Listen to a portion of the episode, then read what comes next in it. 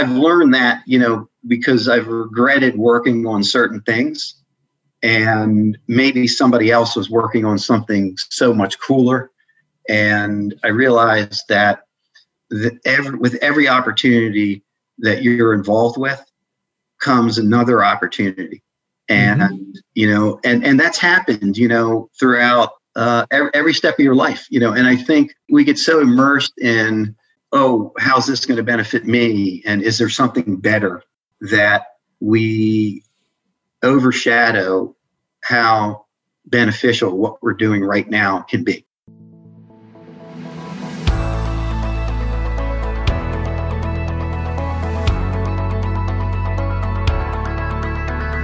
Hi, I'm John Coe, and welcome to Icons of DC Area Real Estate, a one on one interview show highlighting the backgrounds and career trajectory of leading luminaries in the Washington, D.C. area real estate market. The purpose of the show is to highlight their backgrounds and their experiences and some interesting stories about their current business as well as their past, and uh, to cite some things that you might take away both from educational standpoint as well as lessons learned in the industry and some amusing and sometimes interesting background stories. So I'm hoping that you will enjoy the show. Thank you for listening today.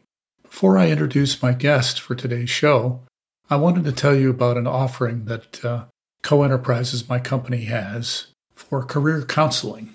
My question to you is Are you new to the business? Are you restless for a new opportunity? Are you a mid career professional that is uncertain about your situation? Or are you a senior executive that's ready for a next career or moving on to something new? What I offer is the opportunity for you to sit with me for two one hour sessions. I give you a, an assessment that you provide for me prior to the first meeting, and then we go through that and then we devise a three year plan potential. For our second meeting, then I would go over that with you. For follow up after that, we would then point you in the direction of how to implement that plan. If this is of interest to you, please reach out to me at john at coenterprises.com, J O H N at C O E E N T E R P R I S E S dot com. Thank you for listening to this, and on to the show. Thank you for joining me on another episode of Icons of DC Area Real Estate. Today, my guest is David Kessler, CEO of CohnReznick, a national accounting firm that now offers multiple services to its clients, yet its roots were real estate related. He came up in the Bethesda office through the real estate practice under the tutelage of David David Reznick, the founder of Reznick, Fedder and Silverman, CohnReznick's predecessor company. David talks about the firm, his background growing up in the DC area and attending Maryland, and focusing on accounting inspired by his family's business background. He speaks to the evolution of his career at Reznick, Fedder and Silverman, the changes in the industry over time, his influences in his career, the pandemic and its influences on the firm and the industry, and his advice to not only young accounting professionals, but all business people on conducting your business. So please enjoy this wide ranging conversation with David Kessler. Welcome, David, to Icons of DC Area Real Estate. Thank you for joining me today. It's Good wonderful to, to, be here with you. It's it's fantastic. I uh, I'm honored and I'm humbled to be your guest.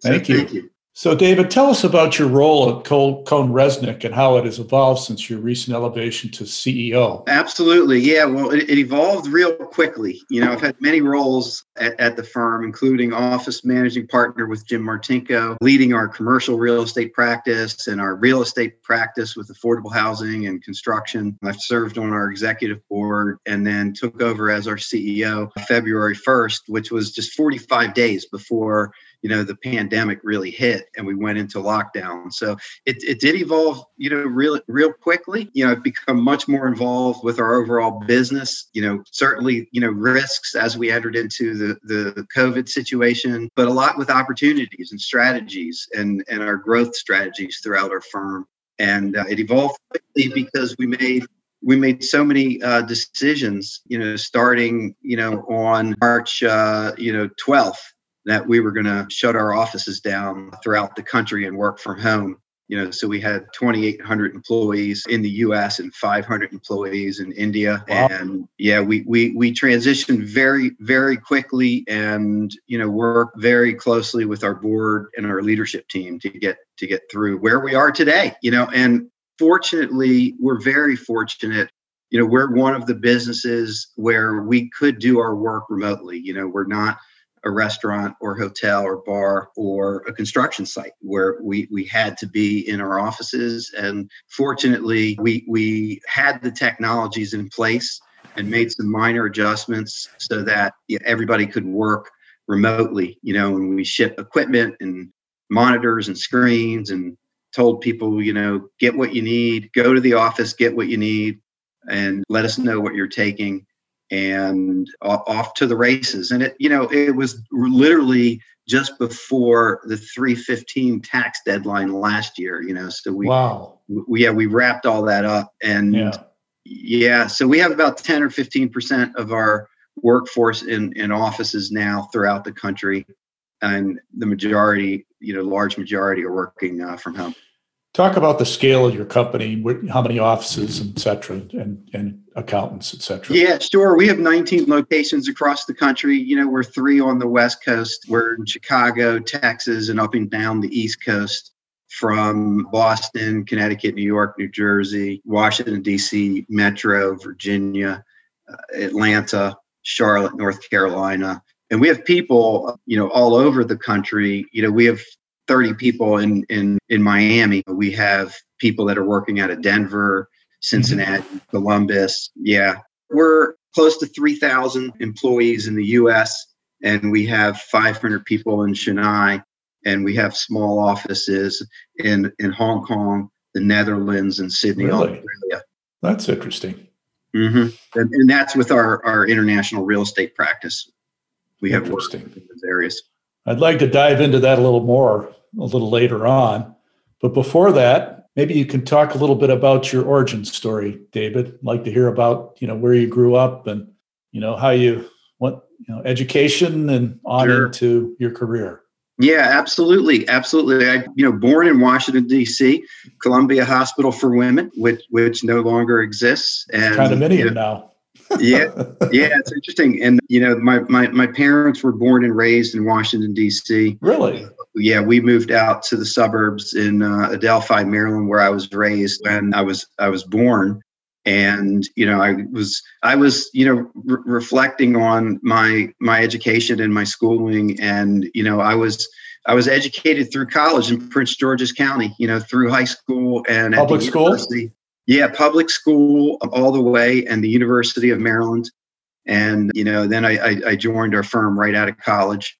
And what did your you know, what your what your parents do? My my parents, you know, both my parents worked, you know, through our, our, our childhood. My brother and myself. My my father was in the the liquor and spirits business, you know, retail really? and wholesale, and my mom was an administrative uh, assistant for a number of different companies I definitely saw how hard they worked and their and their work ethic. And my grandparents, my uh, grandfather was an accountant, actually, sole practitioner in Washington D.C., uh-huh. and ended up moving and retiring to Miami. And my other grandfather started a business in Washington D.C. It was a commercial laundry, and he ran that uh, until mm-hmm. he retired and, and and and sold it sold it off. And we used to talk about business all the time. So he was a very big influence in my life. Interesting. Um, yeah he he had sold his business probably when i was you know entering high school. And you know he saw me become a partner in the firm and oh, you know great. always, always always enjoyed you know talking business. And and I always enjoyed that with him. And uh, the one thing that that I remember is, is he said you know if it's not broken change something anyway. You know it's always good to change. And I always remembered that. And I thrived in the environment you know over 30 plus years because you know my my day day to day and week to week and month to month and year over year changes all the time and I, I just I've thrived in change. That's interesting because you, uh, in accounting, you, you try to keep things fairly steady and smooth, but sometimes things just don't go the way you project. Mm-hmm. exactly, so. exactly. You can plan. You know, it's, it's kind of like construction. You know, you you can plan it, and you know, you you always have to have a plan B, C, D because the timing always changes, the conditions always change. And uh, when I know, do a discounted cash flow, and you know, as a kid or when I was growing up in the business, you, you do the analysis. You say, okay, well, this is how it's going to work. I've only once or twice gone back and looked at my analysis ten years after to see if it worked or not. You know, yeah, yeah. and well, we, we rarely to, does. Of course, well, we used to always have a joke.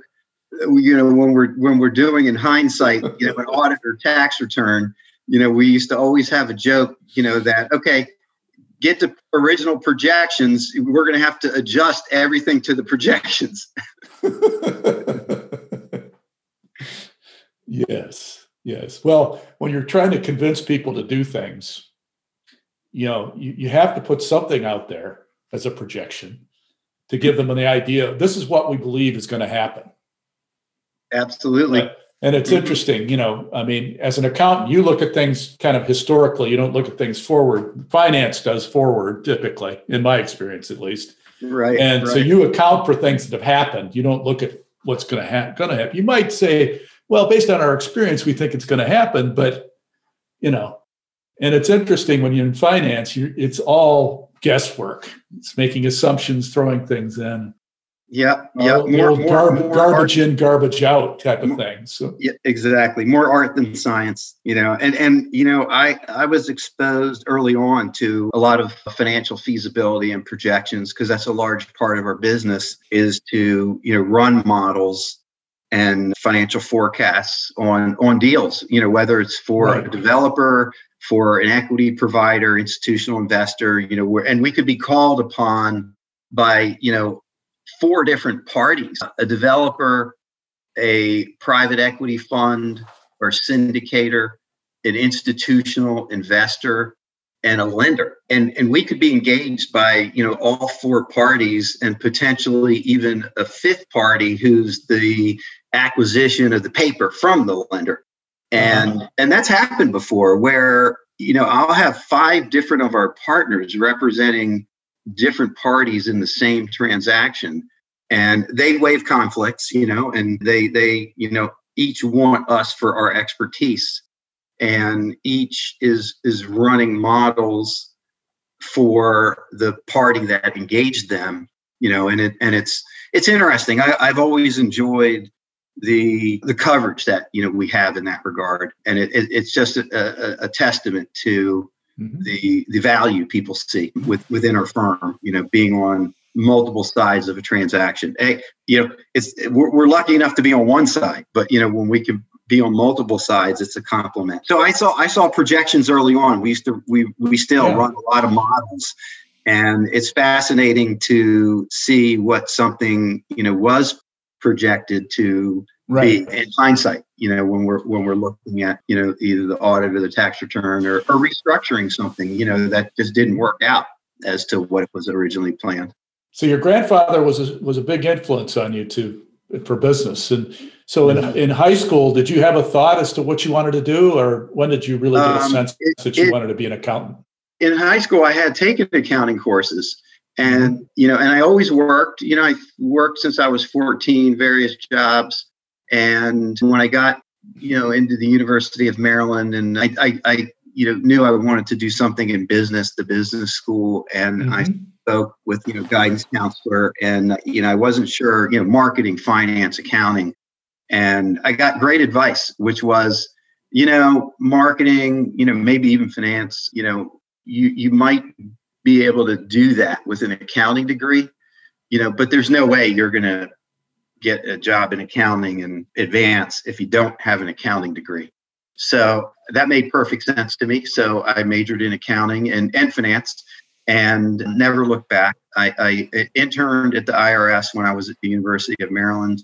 Uh, I, you know, have lifelong friends that I've met at the University of Maryland, many in uh, the accounting program and I, you know, was was pulled into the direction of public accounting when you're in an accounting major. And you know that that's the draw. I, I did think you know maybe stay at the irs and go into you know a revenue agent role but you know clearly i, I went i went into the public accounting area. I interviewed with many different firms when I was at the University of Maryland. Some of the big eight, Kenneth Leventhal was a, a, a big one out of New York. Sure. I interviewed, I Right. interviewed with them. Certainly, you know, I'm very familiar with with their legacy now, and I didn't know them from Adam when I uh, interviewed with them. Out of I was I was a, I guess a junior in college, and then I, I interviewed with uh, Reznick Fedder and Silverman. I wanted to hit some of the larger uh, regional firms, and I, I, I felt as soon as I probably interviewed with ten firms, and then I interviewed with Reznick Fedder and Silverman was the last firm I interviewed with. They were on my list. And I wanted to make sure I hit them before I made a decision. I had several offers, and I, I just felt a vibe in that office when I was interviewing. I interviewed with the managing partner at the time and two senior associates, of which both of those two are my partners now that interviewed me. In, Really? you know, yeah, in 1980, you know, four. and who who would have thought, right? They're good friends and partners of mine now. They interviewed me when I was a kid. And, you know, I just saw there was an electricity and a buzz in in that office and an excitement that I didn't feel in any other firm or interview or office visit. How big a firm was it at the time you were interviewing? Just out of curiosity. I think there were about eight partners and maybe a hundred people and two offices, Bethesda and Baltimore. They had just opened the Baltimore office a couple years before. And uh, so two offices, about a hundred people. And and what I didn't realize, you know, when you start in public accounting, you know, you you're you're with a class of of people. You know, now, you know, we're we're bringing on you know 280 people right out of college every year in in all of our offices. You know, we start about 50 people in Bethesda each year. And you know, when I started, I started with a group of 12. And you know, so that's you know kind of like your your fraternity class and you know you're you're dispersed throughout the firm and you know you have this lifelong bond actually there's there's one other in my class of 12 that is still at the firm I'm curious. I mean, you you said you had you like the electricity and the buzz there. I mean, you know, you think about the big the big eight at the time. I mean, there's a you know a lot of attraction there because of the diversity of those firms, what they do. I mean, Reznick Fedder and Silverman was always known in my experience as a real estate firm primarily, right? Wasn't that mm-hmm. kind of Oh. its main emphasis? yeah i didn't know that when i joined john you know i thought you know this is a really good sized firm you know to me the decision was you know big eight or you know the alternative. And i just felt like you know i i, I work closely with the big four now and i'm sure i would have had a vibrant career there but i just felt like I, I, wanted to you know start my career at that next tier. And you know i did not realize that the firm specialized in real estate when i joined but i, I quickly learned that i quickly learned that you know this is a national practice uh, out of two offices. We had clients all over the us and traveled all over the us Mhm. Mhm. yeah and that that's what i think made it made it really exciting. There were no limitations because of the national reputation for real estate you know and and we did have a local practice also there was a partner stu fedder had a local practice you know that was more traditional private client private client service you know type practice that was Mhm. localized but the rest of the firm was very much part of the national real estate practice So, talk a little. Let's go back into time on Reznick Fedder's founding and its evolution as a firm up to the point where you started, and then how it grew from there. If you could do that a little. bit. Yeah, sure. I'm well, the uh, Reznick, Fedder, and Silverman, David Reznick, Stu Fedder, Ivan Silverman, they worked at uh, what was Alexander Grant, now Grant Thornton. They knew each other from college, and David Reznick and Stu Fedder knew each other from elementary school, actually. And they left Alexander Grant to start Reznick, Fedder, and Silverman in 1977. And, you know, they were fed up with being in a large firm. And they were very entrepreneurial. They were running around the country, you know, specializing in, in, in apartments and decided they were going to start their own firm. And they started their own firm with eight people. And 1977, when I joined in 85, there were 100 people. And, you know, I think they joked around, you know, one, one of the eight that they started with, they took the file room clerk, you know, from Alexander Grant. And we grew from there. And it, it was a national practice that grew through reputation, through good quality work, through, you know. What was the main client base when you first started? When it first started, was it all real estate developers or it was lenders or what? It was mainly real estate developers. It was mainly apartments. It was mainly affordable housing.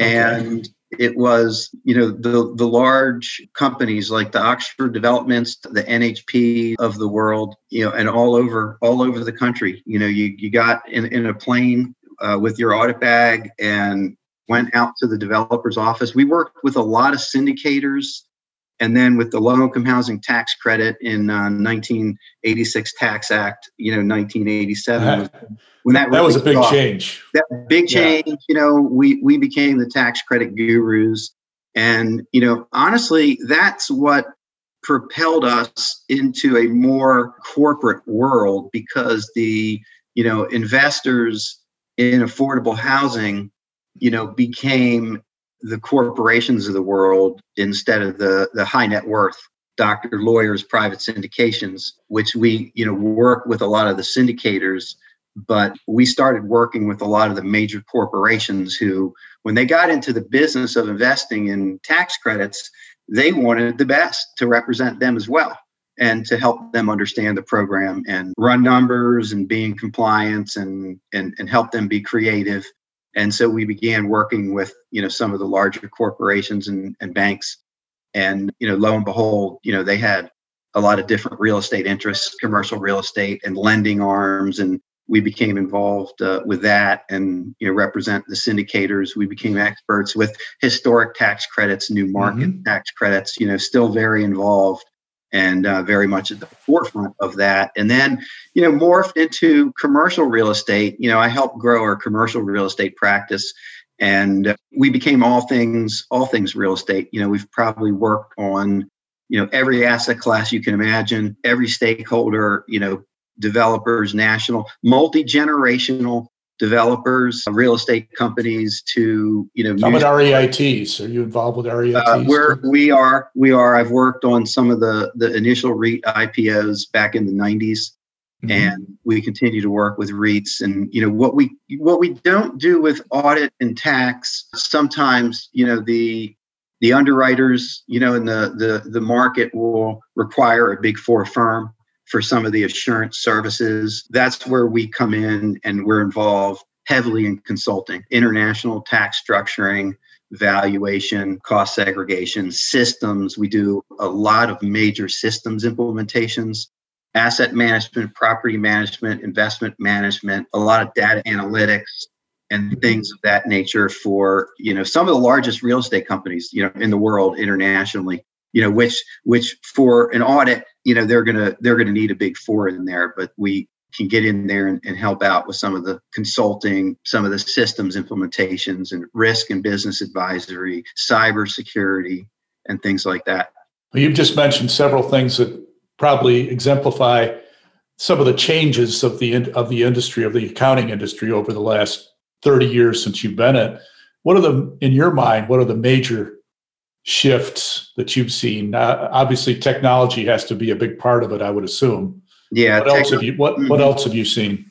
Uh, yeah, technology is a big shift. You know, we we see an enormous amount of technology, and the, and the larger you you get as a as a firm, you know, the more significant technology is, the more impact efficiencies can have over you know a larger amount of people and, and work and you know we are seeing technology become very important you know within our business you know. And one of the things that always fascinated me about our business and the real estate world is you know we and i enjoy being knowledgeable within the industry the real estate industry and being able to bring solutions and creativity to our client base and you know share information and be a part of that industry and that world.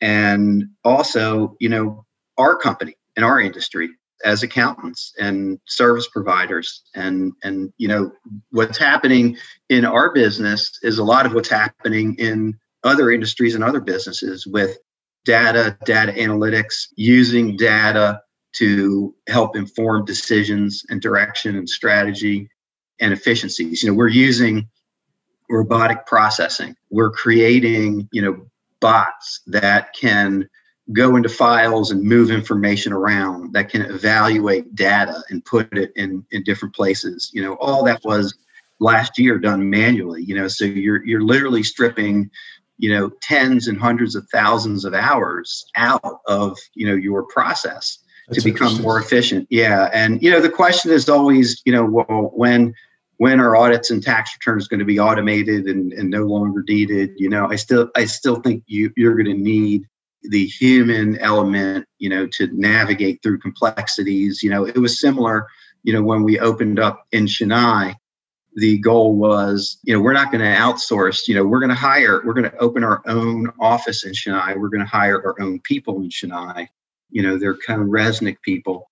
And we're going to, you know, augment our, our, our resource capabilities in the US with our Chennai team.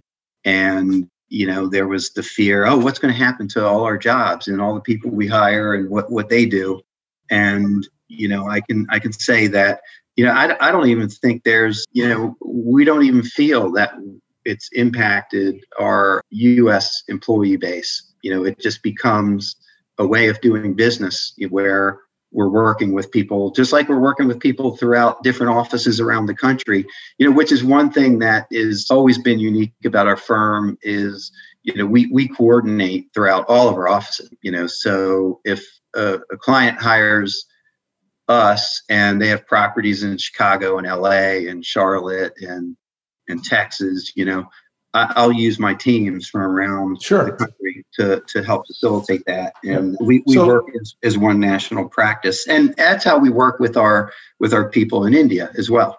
So talk about uh, consolidation in the accounting profession. Obviously, when you started, there was the big eight. Now it's the big four.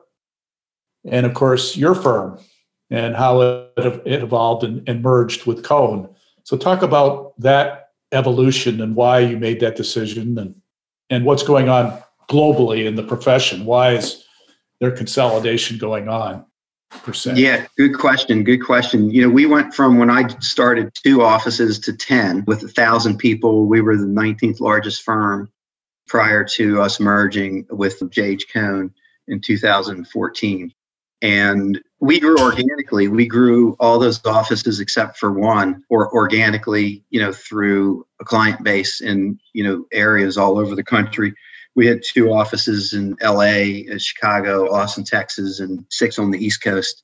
And we were very real estate centric, and we were about 80% real estate 250 million. Well that's you know 50 million of non-real estate work. You know we have partners that specialized in other things life sciences mm-hmm. technology hospitality government services. And we found that it was it was a little hard to compete when you're only known as a real estate firm even though we had expertise you know in this these other areas. And you know 50 million of other work is a is a decent size but you know it was overshadowed, you know, by our real estate practice, and we felt like we needed to be have have more of a base in New York. We had a big client base in New York, but very few people there, mm-hmm. and so we thought, and and I, in hindsight, we found a great partner in JH Cohn. We became CohnReznick.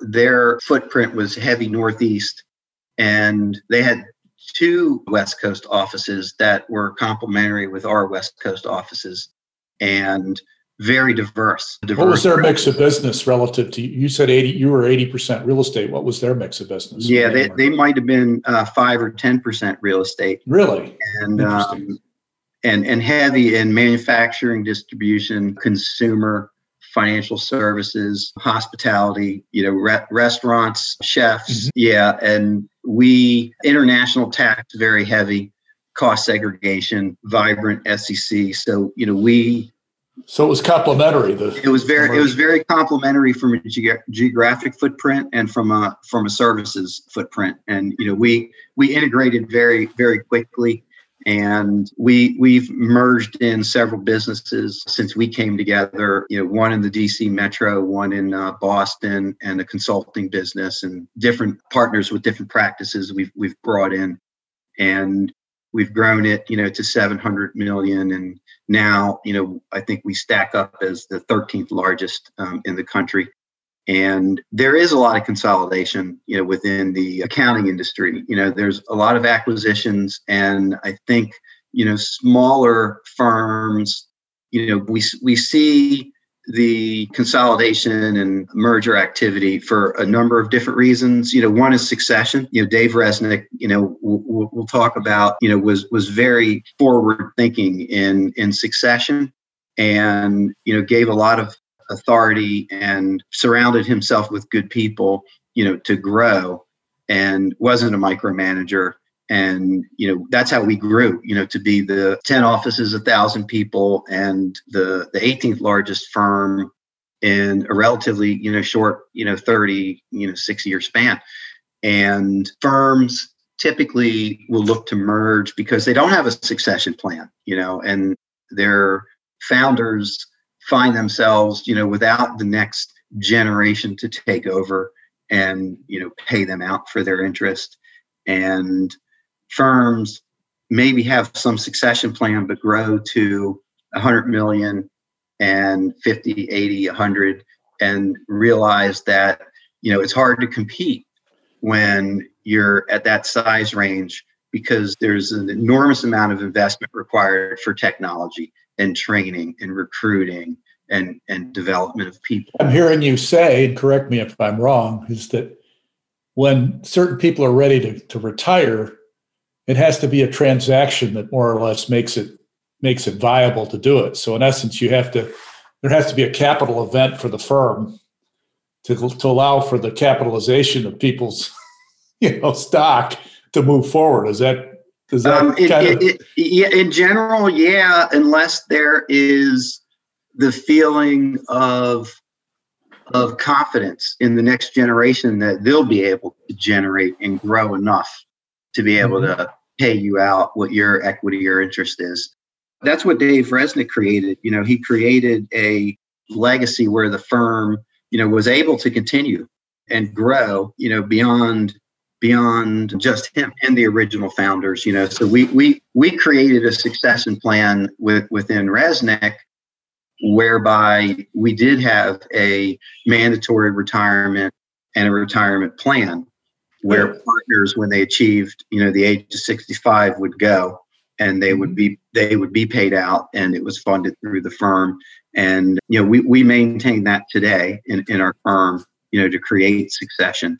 And most firms you know of size you know are in an environment like that where there is succession built into the firm.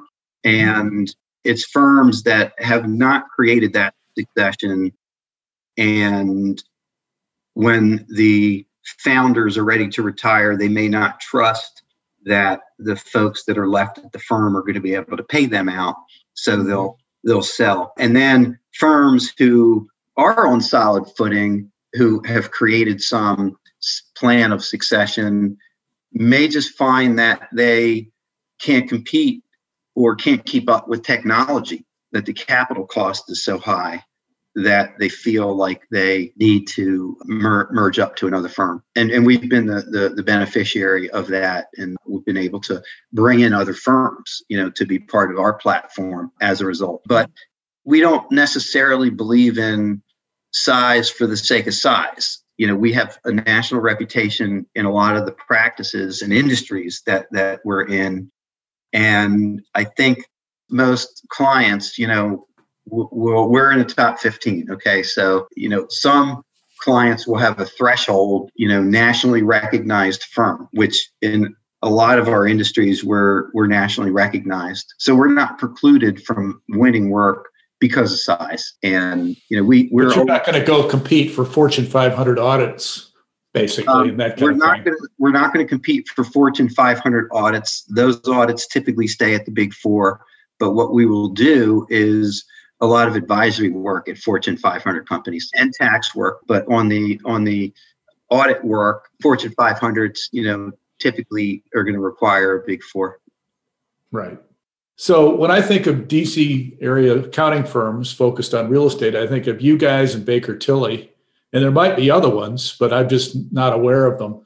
Talk about what you guys do to differentiate yourselves from them and other other real estate oriented accounting firms. Out of curiosity. Yeah, yeah, that, that's a, that's a good question, and uh, you know they're you know typically we differentiate ourselves by the depth and breadth in the industries that we play in and the industry expertise and you know certainly real estate you know that's you know today it's you know 40% of our firm we have over a thousand dedicated accountants in you know every office around the country and we represent clients you know internationally and throughout the us and all up and down the the capital stack whether it's you know helping somebody you know with an m&a transaction portfolio asset acquisitions. You know, it's it's when we'll win work and we'll compete with other firms. I always ask, why did you choose us? I'm curious. And sometimes we lose, and I, I'll ask the same question: Why not us? And when I when I hear why you, it's because a couple things. One, you know, the team that you showed up with, you all seem to have a great relationship. You you've worked with each other for dozens of years. You let everybody talk. Everybody had a, a role. It seems like you're very natural with each other.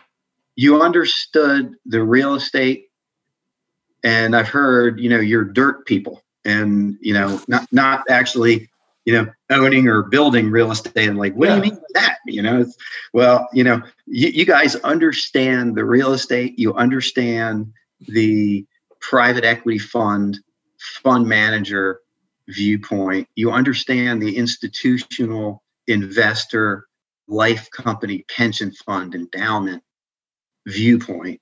You understand the lender viewpoint, whether it's you know money center bank or you know loan fund, and it's because we represent all of those folks, and we understand what, what their sensitivities are, mm-hmm. what their language is, and you know, the other guy, I'll, I'll hear the other firm, large firm, larger than you guys, but they sent somebody that understood funds, but they didn't really understand real estate, you know, and so we thought there would be some training there. And, you know, and, and I take pride in that because we've built our firm intentionally that way to where it is a national practice and we're all involved in all of it. And, you know, it, it just, first of all, it, it creates fun and excitement because you're always dealing in a different environment. And you know, probably half our clients, you know, the big four would would be willing to step into, and the other half they wouldn't go near because they're too small, too entrepreneurial, not the size and the scale. I also hear that you know with with smaller clients that have just started, and somebody will say, you know, aren't we too small for you? You know, you know, we just left, you know, X Y Z ABC, large institutional companies, and we're starting up our own shop and we've got a backer and love to mm-hmm. work with you, but aren't we too small? I say, well, you know what? I mean, we, we were working with Tom Bozzuto on his first deal, you know, and right. they don't think sure. we're too small. You're too small for, for, for us. This is fun. This is the excitement. We want to add the value, and you know, we're willing to. You have a bottom up. You have a bottom up approach you know you you work with with you know help companies start up basically or get going yeah absolutely Great. And, and, and that's fun and look even even if yep. it's you know even if it's call me anytime i'm happy to you know share insights help you out and even recommend a smaller firm to help you with you know some bookkeeping and accounting and you know we're happy to review the return or get involved when it when it's time you know happy to do that we want to see you succeed that's great so talk about your personal inspirations in accounting. You um, mentioned David David Reznick, and I have yeah. to assume that he's been one of your major ones. Big, big um, ma- major influence, absolutely. You know, I learned so much from him and so many others, you know, at the firm and in the industry also that, you know, were, were influential in my career. You know, Dave Reznick was right down the hall from me when I started at the firm. So I could literally hear him every single day. I traveled around the country with him and, you know, he, he always cared about the clients and the client's business and and the work that that we did. And it was not about you know he he always used to say to me he'd call me davy baby. He'd say davy baby just be fair with the client. Don't worry about our fee. Help the client out. It'll come back to us. We're dealing with reasonable people. And he was a big thinker and a problem solver. And he really understood you know the transaction and how to maximize a transaction and the results and also you know i learned from him he relied on so many other people. You know it was not a ego you know solo business for him. This was a this was a team sport no question about it.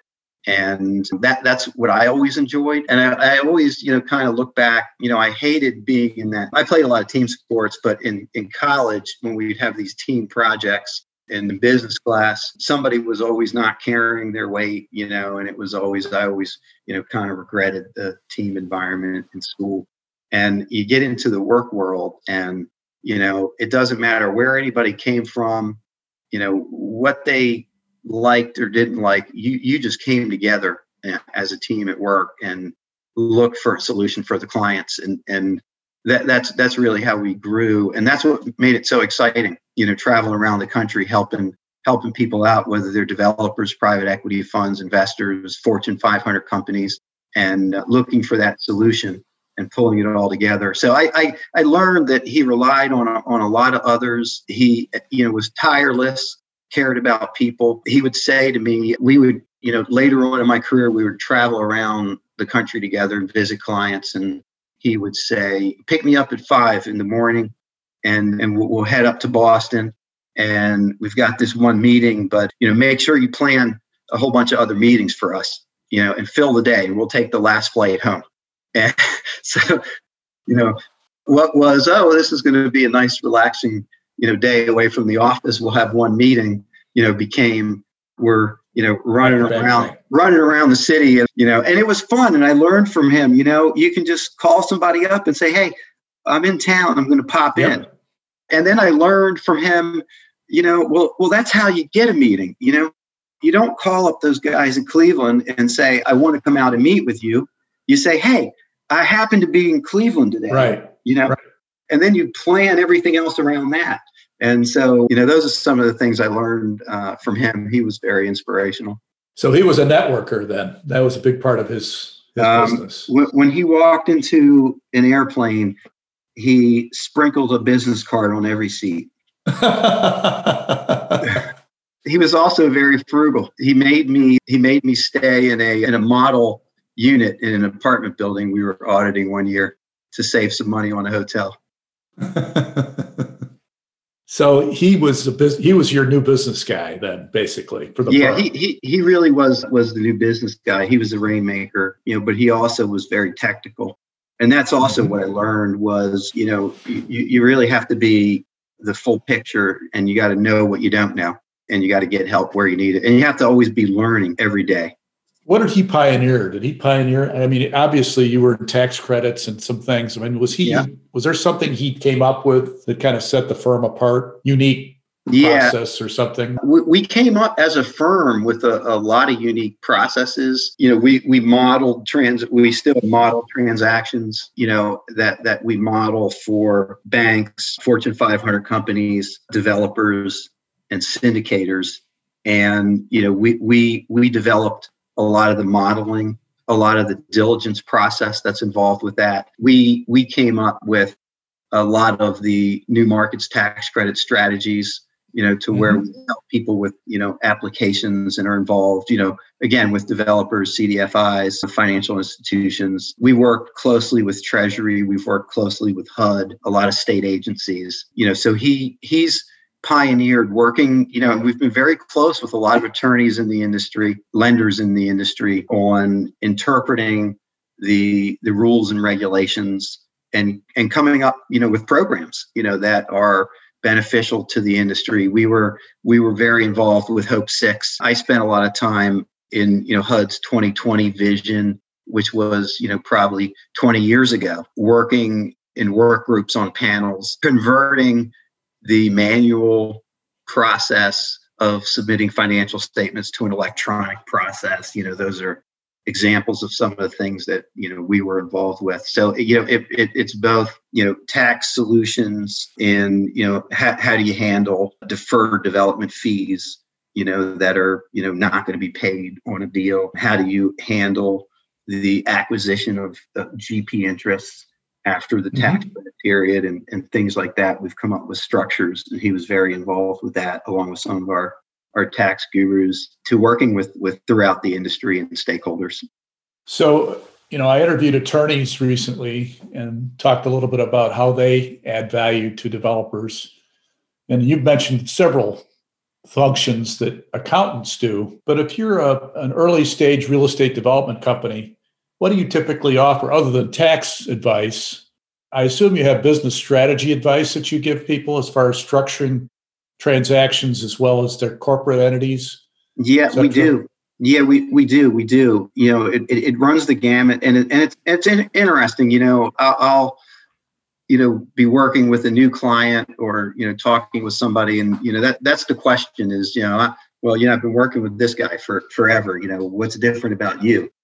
And, you know, I, I always say, you know, there, there's going to be something that we're going to be able to you know add to your business and help you through or introduce you to something new.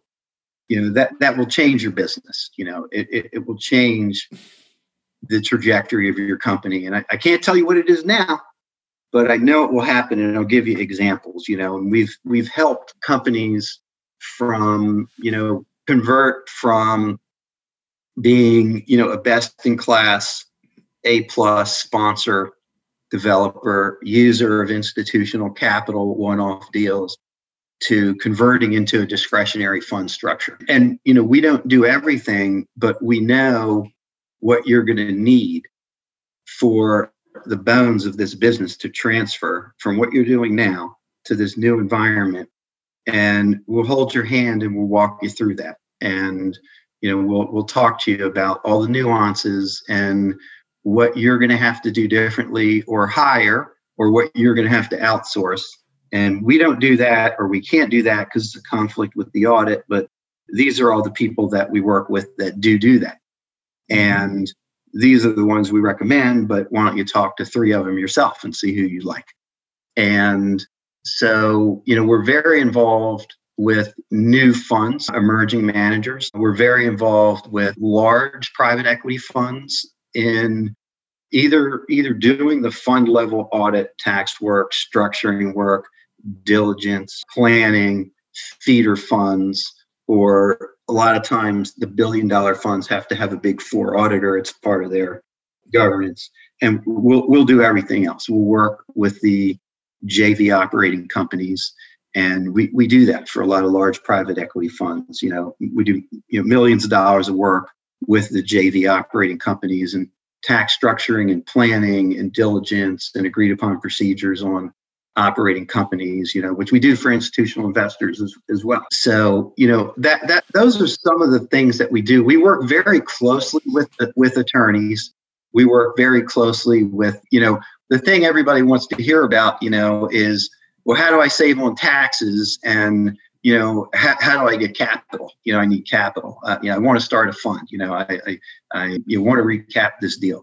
You know, so we, we help through that. You know, w- we are an intermediary. We do have a broker dealer, and and we do use that in some instances. We work with a lot of other intermediaries, capital providers, placement agents that we will refer in and will help out placement agents when they're working with a, a, fund and new capital situation. But you know, we, we get involved with the strategy on well, well here here's the various different ways that you can do that. And, and I, I love that. You know, I got a call from an institutional life company who said, you know, we want to buy this deal. We have some constraints, but the seller also has a lot of constraints. We're buying an interest. And I know you can help them out. Would you mind helping them out? Because if you help them out, it'll help us out, you know, and we'll figure out the, our solution. But you need to help them with their solution. So we get involved with the buyer, the seller, the broker, the capital markets person to sure. to figure out all these alternatives. And here's tax implications and effects because and help each of them navigate through that. That's something that's very very exciting, and it might end up in okay, yeah, we'll do the auditor tax return on that also, and that's you know kind of where we add the value. Yeah, I have a question about a new enter- entity. It's not a, necessarily a new entity. It's been about five years or so that is kind of a end run around the, the public IPO process, and it's known as a SPAC. And so I'm curious if you've had come come in contact with SPACs and been involved in them, and maybe you can explain what a SPAC is, and then what your experience has been with them, and how that can be perhaps a good tool to go public if that's a if that's a goal of a company. Yeah, absolutely. We have been, and and you know, we call it, you know, the the SPAC attack. There's there's so many new SPAC. You know, it's a special purpose acquisition company, and it's kind of the flavor of the day. And this is a company that raises capital, public capital, and it's a blind pool, if you will. So it doesn't own anything, but it has a strategy, and it's going to buy companies and bring them into the public company shell. And you know, it's kind of the the opposite of a reverse merger into a public company. You know, because th- this is a initial public offering for this SPAC, and then there's been you know billions of dollars raised in these SPACs, and all of these SPACs are in the market looking for companies to buy, and they have a time period in which they have to buy companies and complete their mission and their strategy. Are they are they a C corporation or how yep. are they formed? Yeah, they are they, Yep, they're they're a C corporation. They're they're public companies. Yep. Mm-hmm. So they have double taxation. They don't have the REIT tax benefits then per se. Converted to that. You know there there are are conversion mechanisms you know but you, you could you could also you know do do a, a REIT in a similar fashion by raising money and then acquiring really? properties. That's interesting. Yeah yeah. But you know i think the spacs are providing a lot of liquidity in the marketplace and they're out there looking for companies to buy. So there are companies that, you know, might otherwise, you know, be looking at a liquidity event either through a private equity fund, joint venture, or outright sale. Right. And these SPACs are awesome sources, you know, for, for those companies. So we're doing a lot of work in the for the companies that are targets of SPACs, either mm-hmm for the SPAC, working with SPACs, or also working with companies who believe they are targets for SPACs and are getting ready for the diligence process. And you know, we have a you know robust transaction advisory group that does a lot of quality of earnings diligence work and you know they've they've been you know very active and many of our industries consumer hospitality have been, you know, life sciences, technology have been very involved working with companies who are target for. So if you're a that, large real estate operating company, and I don't know how what large is determined today. So let's say you have corporate assets of uh, 200 million or 300 million or something like that. You're trying to decide, do I form a fund or should I go merge with a SPAC and become a public company? What decision points you know what are the what are you looking at to help people advise for that type of decision making process? Um, yeah that's a that's a actual live situation. You know we've we've been working with companies that have private companies with you know let's say multiple assets with mm-hmm. multiple investors in each asset. Right. Some may overlap. And they are contemplating, you know, what what's the my next strategy? What what what's the right thing? And some of right. it depends on you know well what do you want to do? What do you want to be?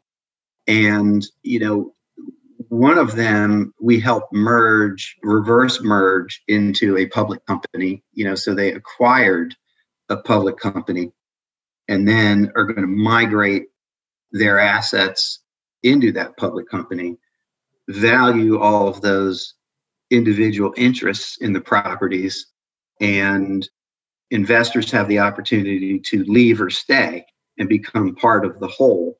And there's a lot of you know both accounting and tax advisory as to how to navigate through that. And you know the purpose of that was to get into a perpetual environment where there's you know a public investment vehicle to continue you know with the firm and seed it with the existing assets that are owned by a diverse group of people. And you know half of those people might come back in stay in and get a new valuation of their interest and have professional management and create continuity in the company. You could also have a situation where you know you could raise a fund and it could be a discretionary fund and seed the fund with those assets and same impact for those investors you know come into the fund new valuation but that fund would have a it could be an open-end fund private company or it could be a closed with a seven year life couple renewal extensions and ultimately would close out you know? So a lot of it depends on the strategy of the owner yep. uh, and also for those assets you know? Are these assets that you know will keep forever or do we want to recycle take our profits off the table and start up a new fund. An interesting case study, and I interviewed his, the CEO, is perhaps the largest in this region, JBG Smith. Mm-hmm, mm-hmm. And so that merger was an interesting one that I talked about a little bit with Matt Kelly.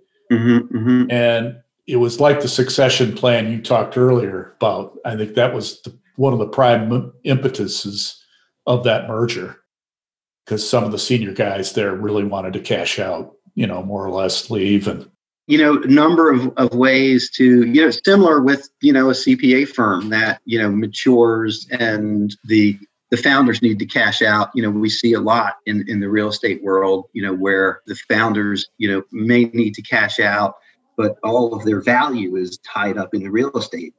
So mm-hmm. you, you, need some sort of liquidity event in order to pay them pay them their value and you know that that's the that's the interesting thing you know with real estate is you know what what what i see is you know so many different strategies where you know you may have institutional investors that are going to force a sale because that's the the purpose of the transaction after three five seven years. And you take your sliver of profit and do the next deal. And you know at any one point in time you're recycling and at the end of the day you know you you you won't own the majority of hundreds of millions of dollars of real estate you know or you can you know work with a friends and family type structure with you know most of your own capital and can build through that and ultimately you know own all the real estate yourself. But you know that's a much you know slower go and you can yeah, only well, I, you can yeah. only go as fast as you know your equity grows.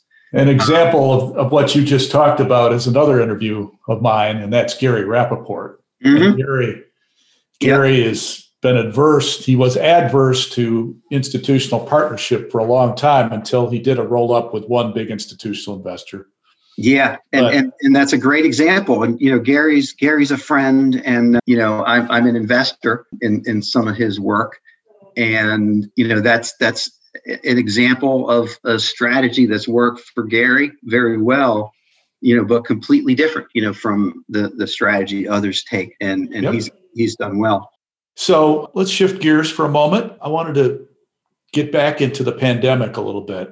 It has perhaps left irreversible changes to the real estate industry as we've known it.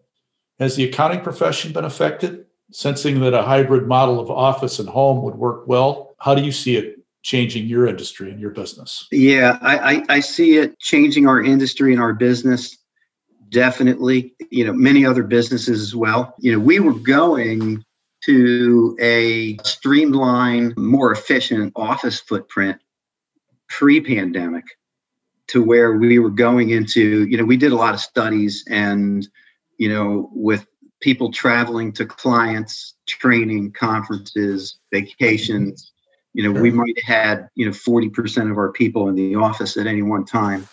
And, you know, you look at our busiest time of the year during tax season, and I would stand on one side of our 60,000 square foot floor and my partner would be on the other side, his office a block away. And we would look between us and there'd be nobody sitting in in you know that 25,000 square feet in that side of the building. And and we'd look at each other and scratch our heads. And so we got we got smart and pre-pandemic you know we started you know nationally you know converting our our office space into you know an agile work environment where if you if you need if you're going to be in the office that day you know sign into a location. It's on your iphone. You know click that location confirm it go in and sit there. And you know we would be able to get get away with less space. You know now we have about you know i mentioned 10 or 15 percent of the people in, in our offices. I think what's going to happen is for many companies, you know, particularly ours, a lot of our work was done outside of the client's offices. It was done in our offices, you know. So now that work is done in people's homes, and I think what we're going to find is there's going to be a hybrid. You know, we we can do our work. Uh, you know, people have their setups at home, but you know, you don't have the collaboration you would normally have. You don't have the learning and education that you know you know we got and always get from just being around other people. You know, everybody hears what somebody is talking about, working on how they're solving a problem, how they're speaking with a client, and navigating through their day. And you know, you learn so much from being exposed to all that. And you know, when you see the junior person, you know, maybe staring at their screen and you sense they have a question, you can say, Hey, what can I help you with? And, you know, th- that that's really hard to do when you're in this, you know, work from home environment. So I think there's going to be a hybrid. I think, you know, we're going to get to, first of all, you know, people are going to be wanting to be back in the office, back, you know, to socialize, restaurants, events, and you know, as soon as it's safe to do that, I think we're we're going to see much more of a drive towards that. But I think we're going to also see, you know, people have gotten used to not commuting. They've gotten used to the flexibility of working throughout, you know, the whole entire day and night and using some time in between to take care of some personal things. And, you know, we might get into, you know, a normal, you know, three days in the office scenario. And two days of the week are working remotely from home. We, we I think we're, we're going to get to, you know, we've seen a lot of evolution, you know, within real estate. You know, we, we saw the migration into the urban areas. We saw the redevelopment of urban areas, the live, work, play. You know, we already saw pre pandemic the reconsideration and visioning of what malls would be like with becoming entertainment centers, apartments, hotels, outdoor pedestrian areas you know so that was kind of already taking shape. I think we're going to see more suburban office hubs where there's touchdown space where large populations of people are living instead of it's going to be i think different in depending upon the metro areas that you're in such as you know new, new york uh, boston la you know, to some extent, Washington, D.C., you know, very difficult to commute. And people normally drive one and a half to two hours, you know, for a commute, you know, and have public transportation as a norm. And, you know, they'll probably be, you know, less excited about coming into the office five days a week. So, Washington, D.C. market, because of the federal government influence, may have more resilience than many other markets. What opportunities are you seeing in the DC area that others may not see yet? The DC market is very resilient. I think, you know, Amazon is creating a lot of vibrancy activity. I think, you know, that's one of the things that, you know, is causing change. And, you know, we've evolved, you know, 10 years in the last, you know, six months with technology, with Zoom, Microsoft Teams, WebEx. I think, you know, what we're going to see is, you know, don't bother, you know, let's not not bother meeting in person let's just do a video you know because it's it's just as easy and more convenient and we feel like we're seeing each other and amazon with home delivery i think you know is you know not not only changing you know how users buy but last mile warehouse space distribution centers we were seeing that before the pandemic you know that i think is also evolving 10 plus years. I think what we're going to see is, you know, as you have more flexible workspace, you're going to see, I think, people wanting living space to be more conducive to a work from home environment. And, you know, that includes apartments, condos. You know, we were already seeing, you know, some of the workspace in apartments and you know luxury scenarios but i think you know we're going to continue to see that'll be much more in demand and, and people want, wanting to be living where there's more space. And you know they can create you know an office space or two because now you have both spouses working from home in a lot of situations but you know you really only had one office uh, built out in a house you know we talked a little bit about technology before i I just finished a book called Rethinking Real Estate, which is an interesting study uh, analyzing how technology has impacted the industry. And what one of the themes they talked about is that the companies that service the real estate may become the future of the industry as opposed to the property itself.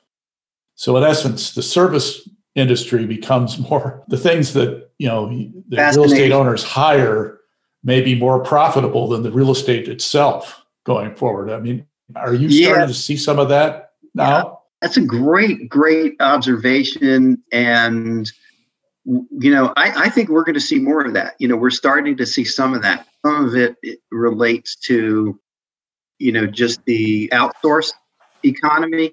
And, and with technology, a lot of services that you provide as an owner, landlord, can be done better for the same price, a little more, which creates more ROI or less and less cost. And so I, I think, you know, we're going to see more of that from an outsource standpoint. And then from a service standpoint, fascinating. Yeah, I, I, I think, you know, you, you, you look at, you know, the, the, the model of, you know, so like if you take a you know WeWork was you know let me grab some of your floors and you know we're going to do this service and you know we're going to do it better than you can and create a brand you know and then it was we'll take the whole building we'll buy the building and then you saw Airbnb is another one. Airbnb is another one, but but then you, you saw the migration of oh well why why should we why should we let WeWork make the profit on that? Right. We'll, we'll create right. that ourselves, which many did, you know, as you know, in, in, in our region. And you take, you know, Y Hotel, you know, which is a, you sure. know, brilliant idea. You know, we can take many of these floors, new gorgeous building, and we'll operate it as a uh, temporary living space, as a hotel. And, you know, next iteration and version we're going to buy or build the apartment building and we're going to do that and we're going to do that in some of the floors and we're going to rent out the other floors you know so, has your firm gotten involved in, in real estate technology companies at all i mean have you, um, have you been involved in yeah yeah you know? yeah we, we we have been involved with as consultants and advising real estate companies on technologies to use and we've been involved advising technology companies and that evolution. We've created some of our own technologies that help the investment management and fund administration components of real estate. And, you know, that's with mapping information and, and data. With real estate, you know, take a large institutional real estate company, you know, that has many different funds, many different sure. structures, asset management, investment management, overseeing various property managers. We're, we have products that we've created that analyze and aggregate data and provide meaningful information through so many disparate systems. So you have software developers in, in your firm, or you, you outsource we, that? Um, both, both. Uh-huh. We we've worked with outsourced software development companies, and we have some software developers internally. Oh, that's um, great. Yeah, yeah, and and I see that as the future, as developing and creating software and products that you know benefit us as a company, but benefit other firms that they can either hire us to outsource, run it, do it, provide it to them, or they can buy the technology and do it themselves. So, looking back on your career, what business relationships have you had other than David that affected you most and had most impact on your career? Not just necessarily accounting people, but other real estate folks who have been influential in your career there's been so many you know i've worked with one of the things that i've enjoyed is working with real estate companies and their cfos and principals who i used to work with when i was younger at, at a firm. And they went into industry and they've you know work at various different places like chevy chase land like ross like capri like stonebridge Carras and it's you know it's it's so much fun working with their companies and them because we started out together there's so many people in, the industry you know that i've come across you know like when a steph tucker will recommend to Gary Rappaport, why don't you talk to Kessler about this? You know, or somebody will recommend, you know, to someone else. You know, we've worked with one of the first things I ever worked on was with Tom Bozzuto when I was a kid. And he was at mm-hmm. Oxford Development. And, you know, it's so much fun working, you know, with him and his team now, you know. And, you know, I had the opportunity, you know, to work with Doug Jemal. And now I work with Norman on transactions and and Bob mm-hmm. Kettler and John Shooshan, and it's just so much. It's so much. It's rewarding for me to not, you know, just help them on a transaction, but to hear about their journey and how they got into doing what they're doing and their trials and tribulations. And you know it's just it's just been a joy. The other thing is you know teaching at the university of maryland and georgetown their mred programs. So many people you know that I've had the opportunity to you know teach a whole class there for multiple years that work within our industry some at clients some end up you know migrating to clients. And you know i'm working with with one now who was in my maryland class who's really involved with tax policy you know and was involved with opportunity zones with eig and you know just to be able to you know think through problems and issues, whether it's a transaction or you know a mm-hmm. significant tax policy to, to move forward is you know just so rewarding. Well, the, the next question, I think I, I know what you're going to answer, but I'm going to say it anyway and ask. Over the years, have you considered opportunities to leave accounting and either become a sponsor and or developer or become an intermediary? And did you consider it and why? And if not, why? That's such a fabulous question. And, you know, of course, I've considered it. You know, I feel like, you know, and I love what I do. I love accounting. I love our firm. I love our industry and, you know, the connectivity that I get to have to, you know, so many throughout the country and certainly in, in the DC market. And, what I always think about is, you know, I get to live through the uh, sponsor and the intermediary and the private equity fund and, and lender through what what I do. But a- absolutely, I came close to joining a real estate company that was in Madison, Wisconsin. A client of mine said, you know, you you you know need to be our CFO, and it was mm-hmm. right right around. I loved working with them, and still still love working with them. And they i thought it was a great opportunity and it was just before i was i was i made a partner. And i thought long and hard about it and talked with our managing partner who said you know well you know you're going to be partners someday you know could be next year or the year after that. So don't don't not factor that into the decision. And so of course i said you know what? I, I want to stick around for that. And then you know when, when i'm with private equity funds when i'm with you know Class A sponsors. I get so excited about what they do, and I think that would have been a wonderful career. But I, I do love what I do. The answers I've gotten from other service providers have been primarily because they enjoy the variety of, of being able to work with different people on different different tasks and different projects. Whereas I, you, I totally agree with that. Totally agree with that. I, I, I get to work on so many different right. things and see so many different things in in in one single day that you yeah. know and and I and I always enjoyed working with you know so many people that are coming through our firm.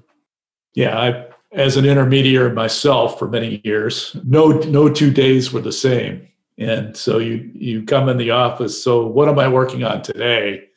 And it could be completely different than the day before or the day, the next day. So yeah, completely I, different. I and you, you sometimes I'll have a you know, pre-COVID, I'd have a business trip canceled, and my whole day would be free, and I would go into the office with nothing on my calendar, and I would say to myself, "Let's just see what happens today," and I would get involved in entrenched in something I never would have thought I would get entrenched in. Somebody would call out of the blue, you know, uh-huh, hey, sure. working on this deal.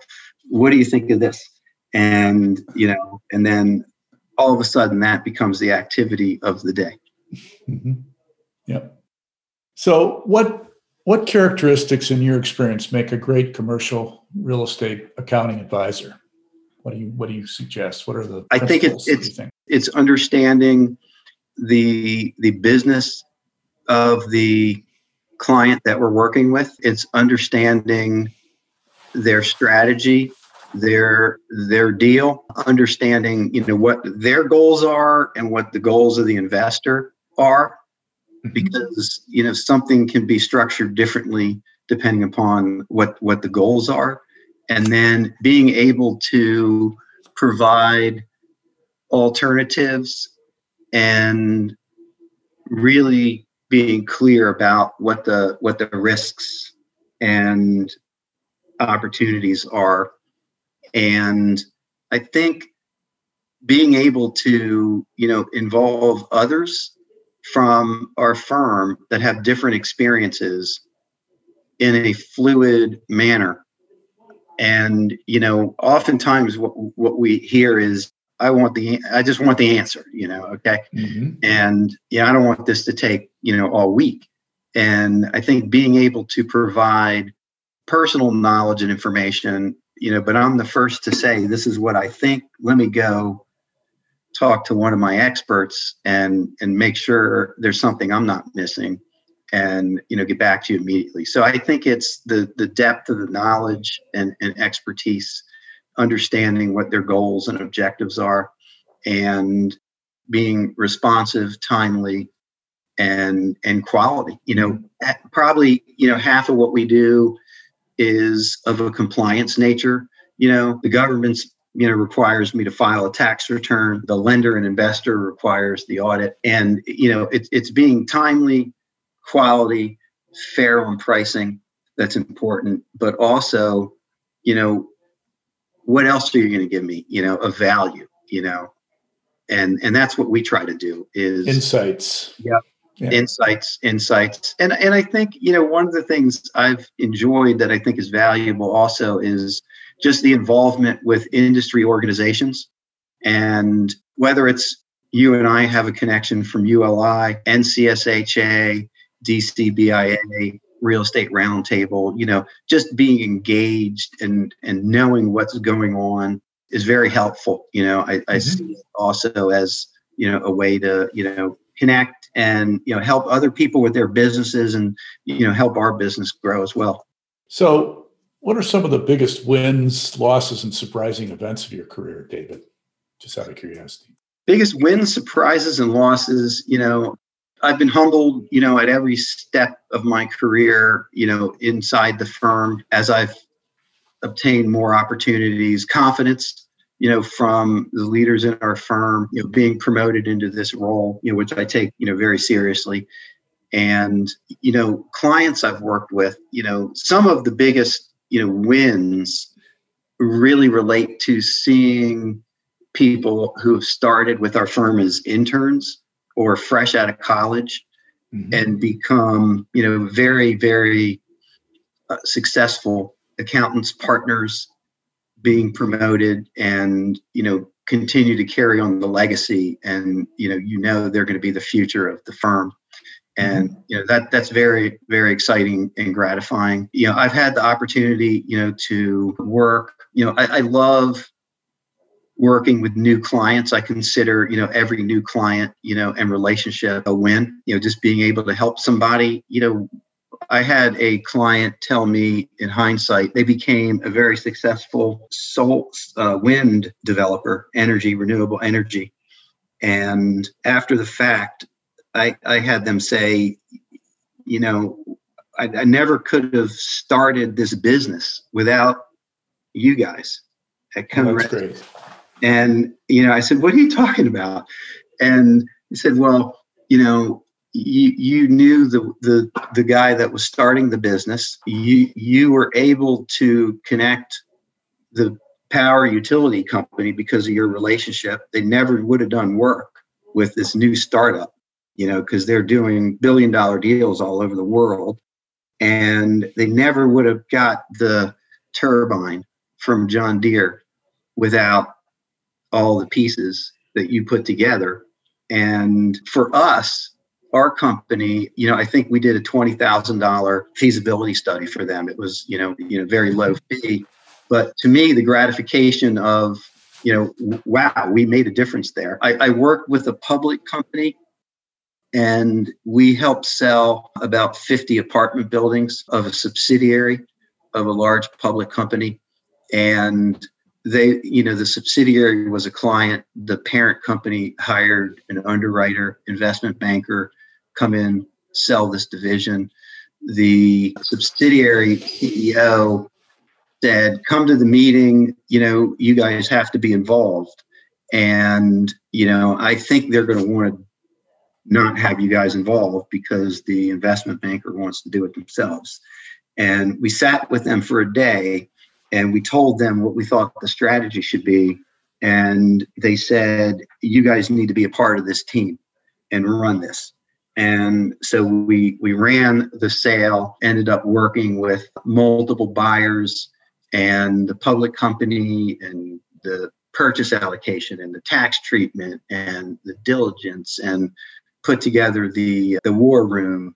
And you know i had a chance to run that and work with you know so many others in our firm. And you know it was just so exciting to see all that happened you know and i find and, and i find my i found myself you know looking back thinking would i ever have expected to be involved in something like that you know and i couldn't have done it without the support of so many others the other thing that was a huge win and a surprise is you know, there's actually an accounting firm named after me and one of my partners in Los Angeles.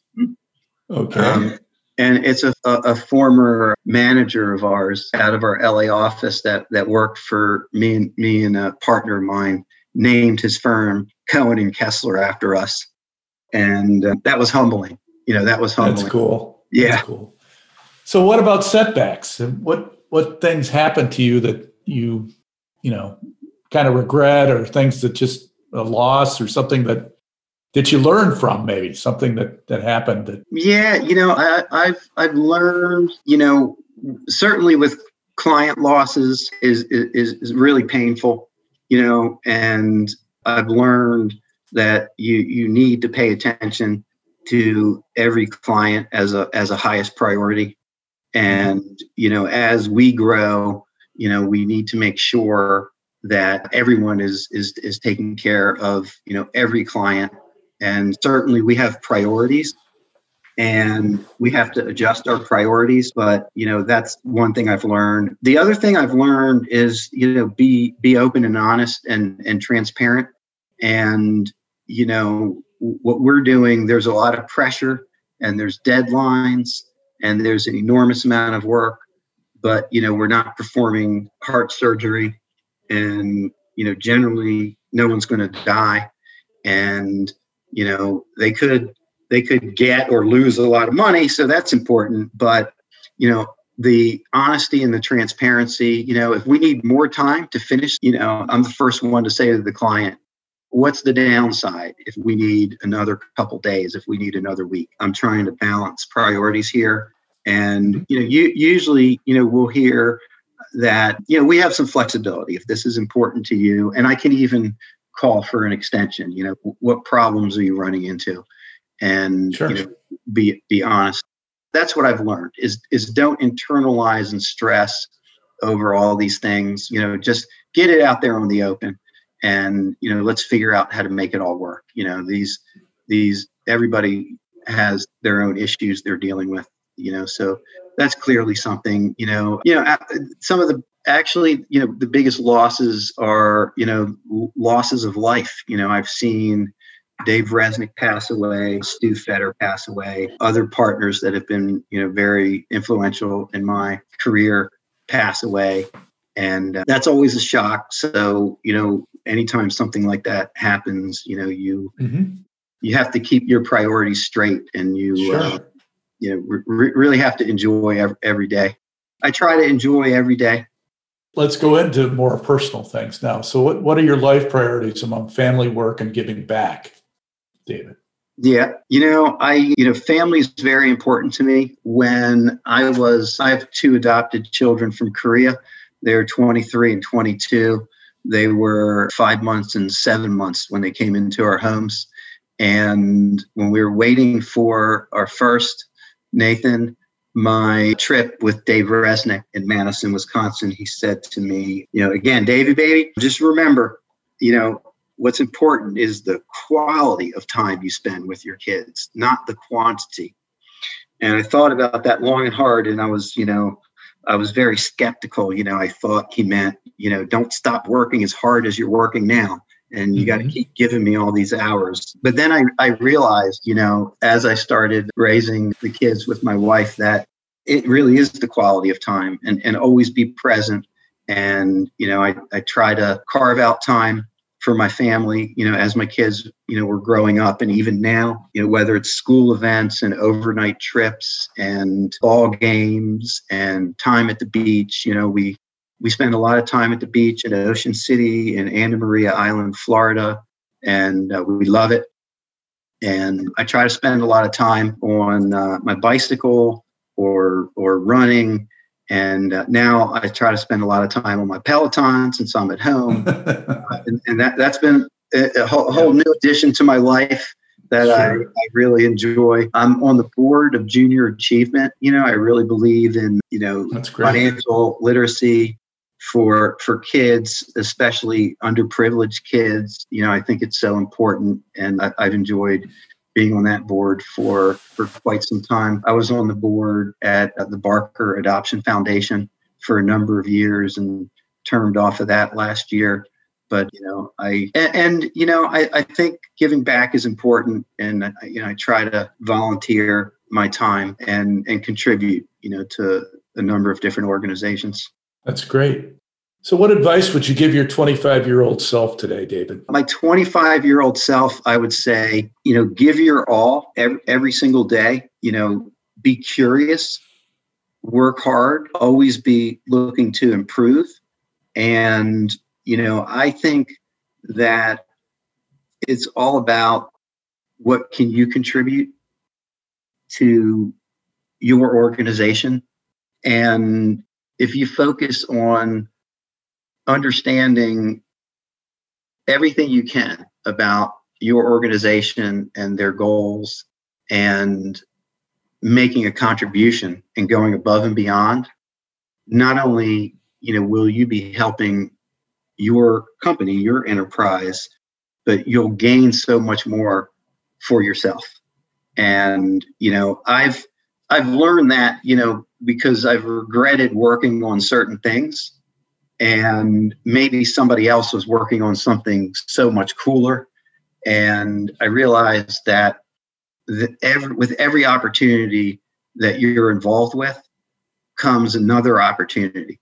And mm-hmm. you know and and that's happened you know throughout every, every step of your life you know. And i think we get so you know we we get so immersed in you know oh how's this going to benefit me and is there something better that we overshadow how beneficial what we're doing right now can be.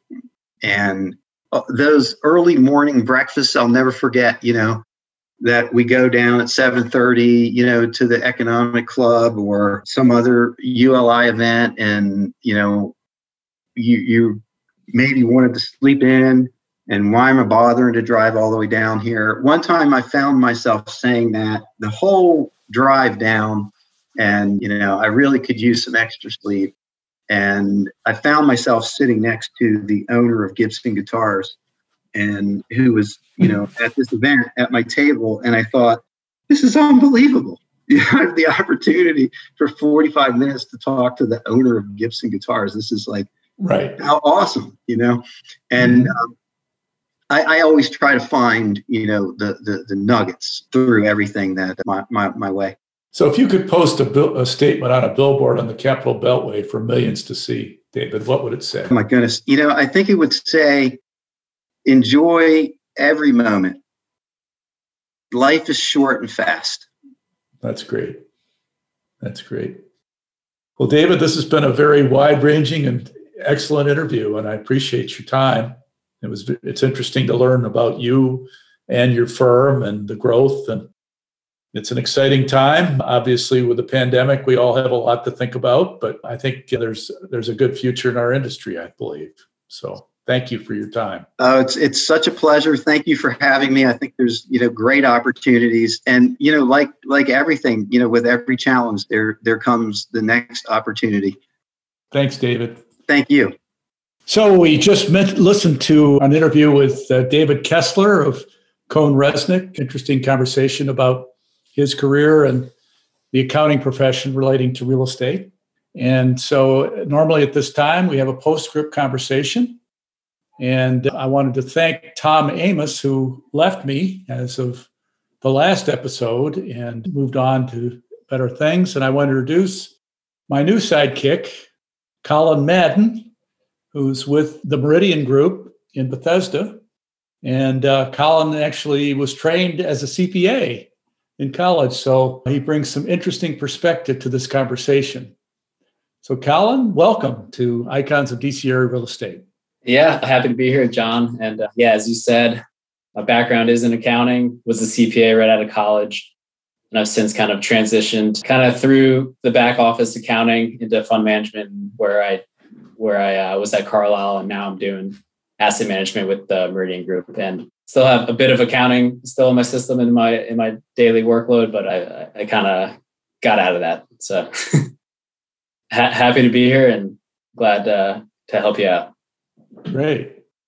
So, what did you think of the interview with uh, David Kessler? I thought it was great. I, as I, I did come from an accounting background, I, I saw a lot of similarities in you know how we chose our career path, how family was involved in the decision. What surprised me was how entrepreneurial he did seem and how change was always uh, a, constant in his decision making and kind of outlook for his business. And I, I, saw similarities in, in how I think from that perspective. So yeah, I, I think it's tough to, to imagine an accounting firm being kind of like a startup, but how he, the size of their firm, from the beginning when he first got there and what it is today, how they how they grew so rapidly in the past, you know, 20 years is is pretty remarkable. And I think it is that entrepreneurial spirit and that that business know-how that that got them to to where they are today. And that's that's the the thread of the conversation that I found most fascinating. So I'm interested, Colin. You you came out of school and went, you know, did not go into public accounting per se. Why did why did you decide to not to do that? Just out of curiosity. So I actually did do a quick stint in public, kind of a similar decision process that David had. I went to RSM, which at the time was McGladrey, and they've since merged and become RSM. But yeah, I think when you choose that accounting path, all your professors kind of shove you. It's not even a gentle nudge; it's a shove into public. so it's it's basically at least the next two years after college are are kind of laid out for you. It's get your CPA and do at least two years of public. So I I did that, and you know most most of my classmates were going Big Four, and I interviewed with McGladrey at the time, which is is also a regional firm, not not as large. I think it was maybe the sixth largest at the time, and it I did have that feeling of you get a lot more experience in, in a firm that size. Whereas if you go to the, you know the PwCs or the KPMGs, your first year or two, you might solely be auditing, you know, IBM's cash account. So I, I thought the smaller firm, you get to, you know, the audit jobs are a lot shorter. It's it's only a week or one week to three weeks compared to one client for the entire season. Um, so you get to you get a mixed bag of clients. You get you know exposure to different markets, different business risk, et cetera. So that's that's kind of why I chose McGladrey, and it, it, it seems like David chose you know CohnReznick for the same reason. So yeah, I, I was in public. but, but then you know he stayed, and he found it to be an interesting. You know, I guess they had enough change within the firm to make him want to stay. Mm-hmm. You decided that you know you wanted to try something else apparently after a couple years then i feel like i have nothing to show for it but i do have just an entrepreneurial drive in me i think when he first started what, what did he say? There was about 10 to 20 employees is that right. well I, actually was, i think it was maybe, larger than that maybe yeah.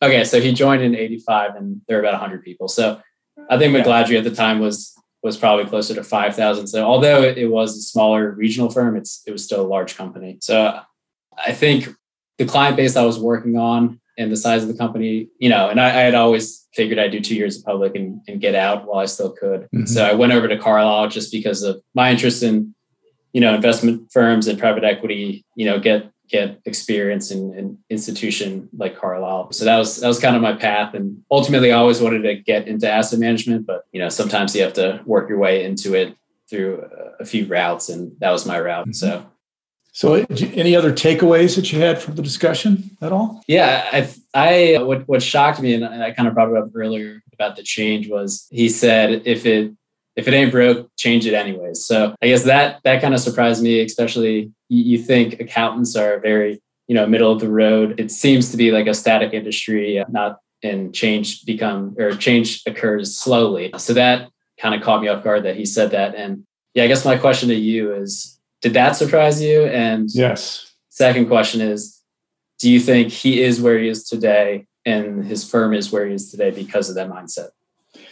Well, I think David is a little bit unique. He thinks a little lot more out of the box, maybe than what I classify as the green eye shade type mm-hmm. uh, personality yeah. that I think of accountants being, who you have a pretty tunnel vision view thing of things, you know, make sure that everything's right and that he has more of a consulting viewpoint mm-hmm. and more of a client service viewpoint. So put yourself in the client's shoes. What do they really want from me? We're a service organization. We're trying to serve our clients' needs and anticipate what they're looking for from us. Why did they come to us? And try to answer that question and, and service them and, you know, as he said, compliance is 80% of their bit work. So mm-hmm. that's what they're trying to stay ahead of. What are the right. what are the compliance restrictions and, and requirements? Mm-hmm. So, but he does it in, in a collegial way, in a way that is, you know, team oriented as opposed to, you know, advisory, you know, you must do this kind of thing. You know, I'm on your team, I'm here to help. I want to I want to, you know, make it work for the attorneys that you're working with, with your internal business people, your other consultants. We're just mm-hmm. one of the other, one of the team players. So you'll hand the ball to us when you need what we what we do, and we'll hand it back when we don't. You know, when we're done or whatever. So right. that's kind of the approach he took, I think. Yeah, and I, yeah, I agree with that.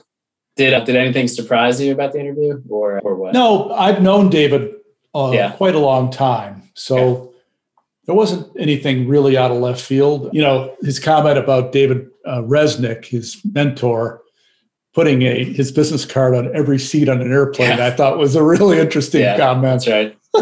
Yeah, I wonder what uh, Real what kind of marketing. returns he got on that. How many? yeah. What his hit rate was. But yeah, I thought that was funny as well.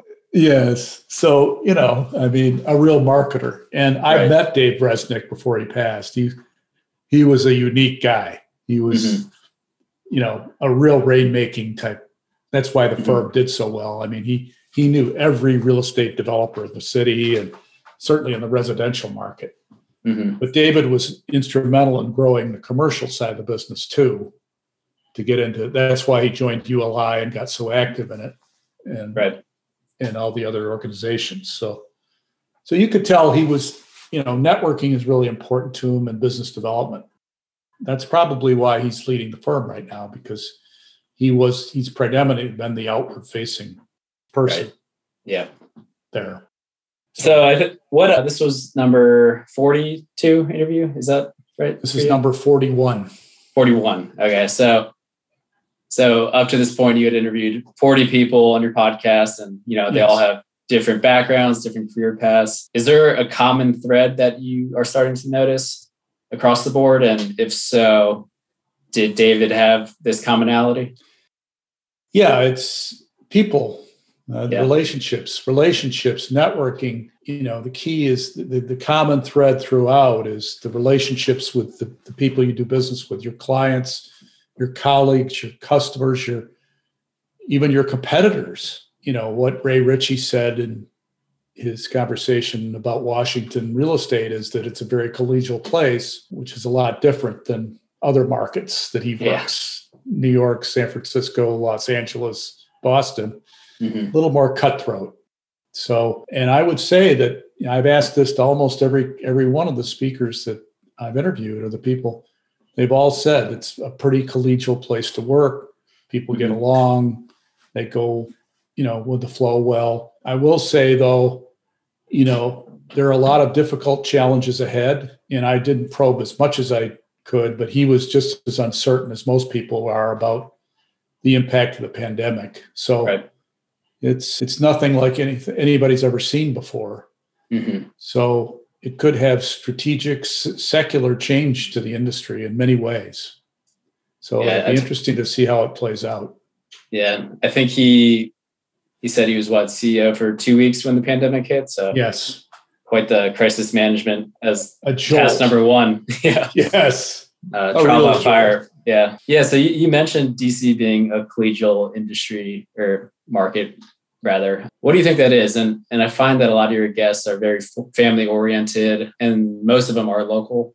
You know, DC Yes. born and raised. Most, but not all, obviously. But do you think that that kind of family first and you know local local background is is what makes DC more collegial than most other large markets? you know it's really hard to say how a market evolves Mhm. like that. I've worked in Chicago, I've worked in Detroit, I've worked in Wichita, Kansas, worked in San Francisco for a while.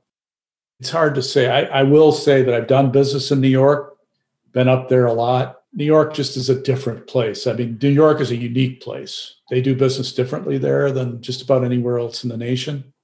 LA, I can't speak to, so I can't really tell. But you know, it's I think it's just an orientation that you get early on here. It's I think you might it might be generational families here that have been in the business for a long period of time. There's a lot of family office businesses here. The Saul family, the Don, Donohoes, the, Mhm.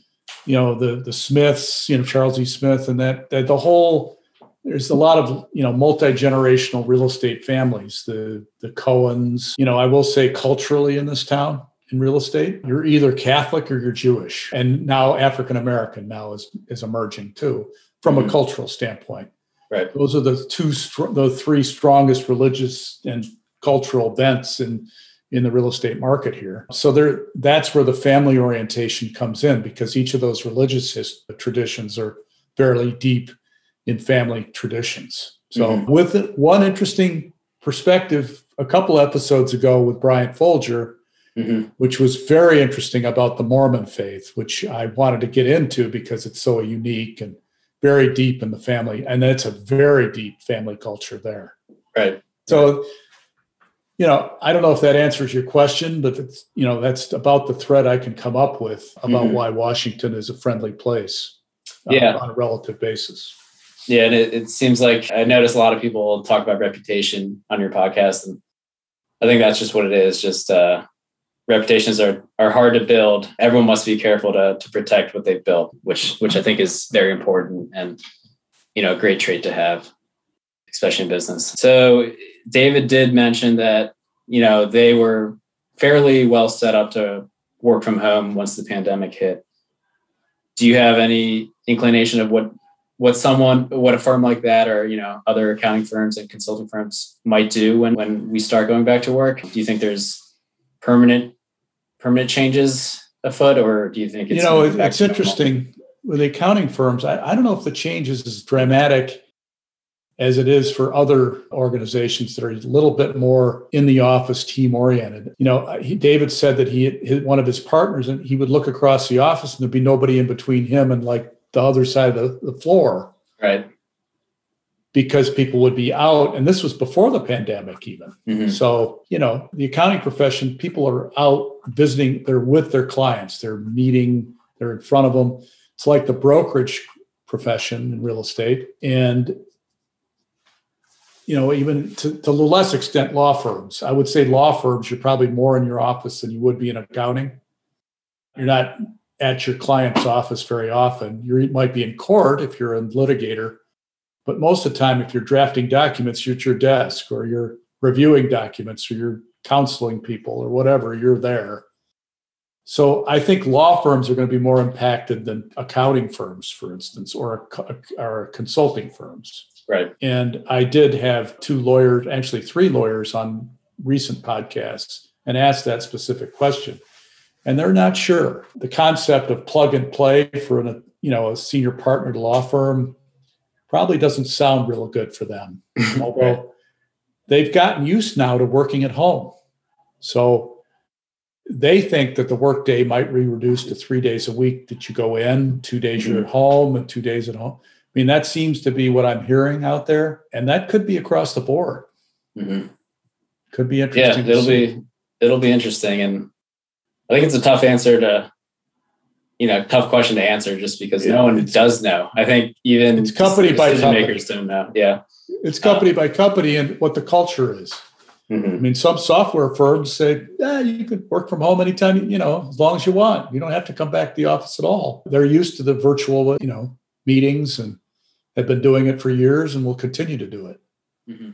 So, yeah. you know, there's a lot of virtual people in, the, in that industry. But, you know, real estate is definitely plus the press the flesh. And the very nature of the industry is you want people to use space. Mm-hmm. I mean, that's the whole concept. Mm-hmm. so, yeah. If, if you, you have space, have to, yeah. you have space to rent, you want people to use it. Exactly. Right?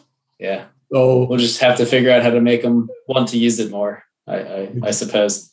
Exactly. So hopefully, and we I toured Oliver Carr's new project in Bethesda recently, and you know he's he's trying to convert office space into into more of like a hotel where you feel like you're being you're coming into a welcoming setting with mm-hmm. you know, an entertainment yeah. venue on the ground floor, you know, comfortable seating and lighting, and to make real estate an entertaining place to be regardless of its current use. And I think that's going to be important. And the, on the retail side, I think customer service is becoming more and more important. So more of the individual attention that you pay as, a, as you're not going to have the, the self-help type thing as much unless you go to Costco or something that is, you know, a Walmart or a Costco or something like that. Mm-hmm. But you know, the more personal touch a boutique retailer has, the better success they'll have, including restaurants too. I think long term. Yeah, I agree. I think it's going to be more of an experience than kind of a, a check the box of, a, of an errand to run. So. I think most objects you used to buy, you know, in brick and brick and mortar retail, you can do online. So if if you're going to go into these spots, it's it's most likely for an experience that you can't get elsewhere. So I think we'll see a lot of that in in retail, uh, especially, but also in all asset classes. All right, Colin. Well, thank you. Any any other comments or thoughts? No, just I wanted to thank you again for letting me be a part of this. I, I kind of love love love what you've been doing, and it's it's it's great to listen in on these podcasts, and happy to help help out. So great. Well, great, Colin. Thank you, and welcome to the show. And thank you, listeners, for joining me once again. We'll be back with you in two weeks, and I'm going to sneak preview our our next guest will be two gentlemen from the Peterson Company, John Peterson and Taylor Chess, to talk about their respective lives and careers there. They were childhood friends growing up. By the way, I'll, I'll give that as a little preview. So until then, we'll talk in a couple weeks. Thank you.